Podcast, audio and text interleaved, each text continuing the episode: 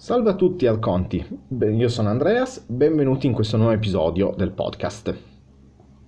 Come vi avevo già preannunciato nello scorso episodio, oggi parleremo di Keyforge, di come si gioca, di quali sono le sue meccaniche e apro immediatamente una parentesi per parlarvi del suo creatore, Richard Garfield.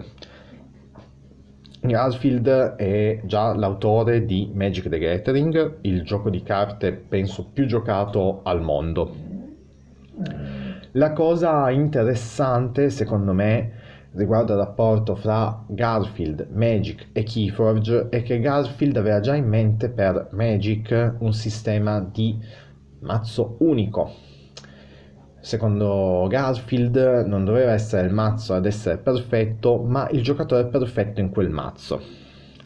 Alcuni di voi magari si ricorderanno dei mazzi da torneo di Magic, mazzi composti da 75 carte randomiche, dove, in cui bisognava creare un mazzo a partire da quelle 75 carte. Ovviamente era impossibile creare un mazzo che avesse tutte le carte che volevamo o con le, le necessarie copie di una singola carta. E questo secondo me si arriverà poi all'evoluzione di questa meccanica in Keyforge, l'evoluzione e il miglioramento.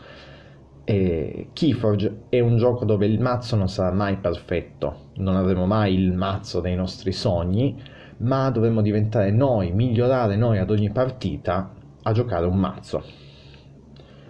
Chiudiamo questa parentesi e addentriamoci un po' in Keyforge e vediamo un attimo cosa sono queste, le sue meccaniche, come si gioca in soldoni a Keyforge. Per tutti quelli che mi ascoltano e sanno già giocare a Keyforge questa parte potrebbe essere noiosa, ma mi sembra doveroso spiegare un attimo, dare un attimo di contestualizzazione a tutto quello che diremo poi in futuro. La Keyforge è un gioco di carte non, di un gioco con un mazzo unico al mondo e soltanto noi avremo quella tipologia di carte. Come si vince a Keyforge? A differenza di altri giochi di carte, Keyforge si ottiene la vittoria non distruggendo l'avversario, ma forgiando tre chiavi per primi. È una corsa a forgiare queste tre chiavi. Le chiavi vengono forgiate spendendo 6 ambre. Il turno di un giocatore è diviso in tre fasi. Nella prima fase si forgia la chiave. Perciò se abbiamo 6 ambre, forgiamo obbligatoriamente una chiave. Questo valore può essere influenzato in positivo o in negativo da alcune carte in campo. Nella seconda fase di gioco abbiamo il cuore del gioco, il cuore del turno, ovvero giocare le carte dalla mano. Il giocatore sceglie la casa che andrà a giocare per quel turno fra le tre a disposizione nel suo mazzo. Quando abbiamo scelto la casa possiamo giocare, usare e scartare solo carte di quella casa. Non esiste un costo non, non c'è un, un, concetto di pagare la carta. Scegli la casa, puoi giocarle tutte. Non, non hai nessuna limitazione. E anche questa scelta di game design secondo me è molto azzeccata, rende il gioco molto semplice, evitando di dover contare, di fare della matematica gratuitamente. Le, le, carte sono di tre tipologie, creature, artefatti e azioni. Le creature sono, lo dice il nome stesso, dei mostri, dei, degli eroi che andiamo a giocare, con cui potremmo fare determinate azioni, ovvero combattere contro le creature dell'avversario, raccogliere o attivare i loro poteri combattere si, le creature si scambiano danni a vicenda. Ovviamente quando una creatura raggiunge il suo valore di forza in danni subiti viene distrutta e finisce nel cimitero. Le creature possono anche raccogliere, ovvero esaurirsi per farci ottenere un'ambra, o possono esaurirsi per usare le loro azioni. Ogni creatura può avere un'azione unica.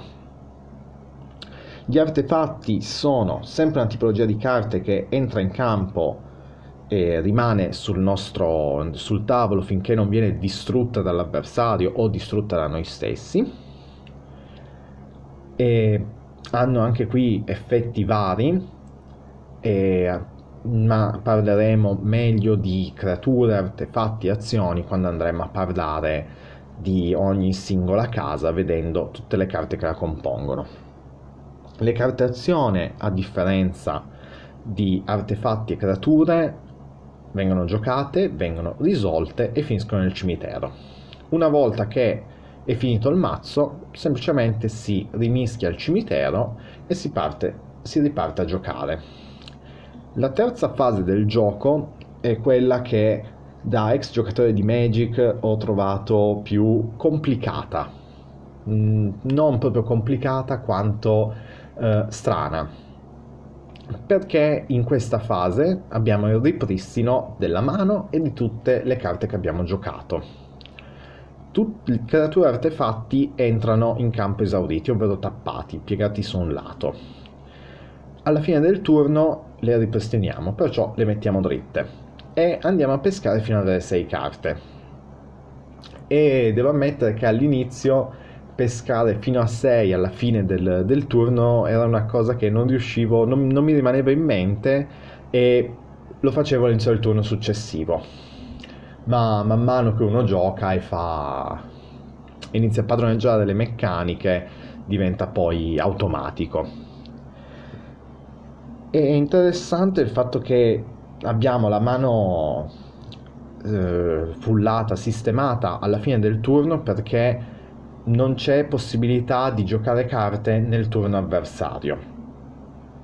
Questo da una parte semplifica enormemente il gioco, perché ovviamente non dovendo tenere sotto controllo quello che fa, possiamo concentrarci sulla nostra mano e alle mosse che potremo fare successivamente. Secondo me questa è una, una parte interessante del gioco.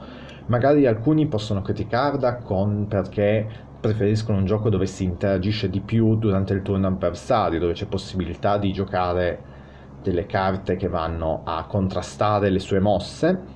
In Keyforge non è presente questo elemento. E questo a me personalmente non dispiace.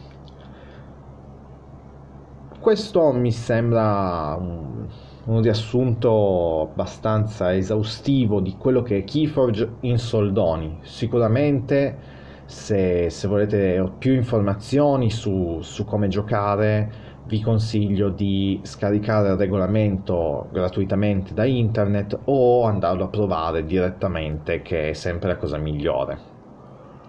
Adesso volevo spendere ancora due parole riguardo al futuro di Keyforge perché attualmente ci troviamo con un gioco che sta muovendo i primi passi, se vogliamo paragonarlo ad un bebè sta gattonando in giro e io non vedo l'ora di vedere che si alza in piedi e inizia a camminare.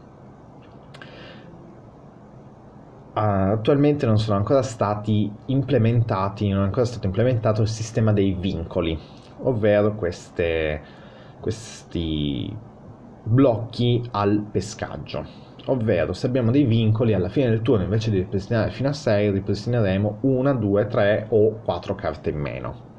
Più, vi, più il mazzo vince, più si accumulano vincoli. E questa meccanica penso verrà implementata all'inizio del 2019 quando usciranno i regolamenti da torneo, anzi quelli sono già usciti ma quando implementeranno il sistema dei vincoli a livello torneistico e a quel punto io credo che verranno implementati vincoli non solo per le, i mazzi che vincono, ma anche per i mazzi che hanno determinate carte al loro interno.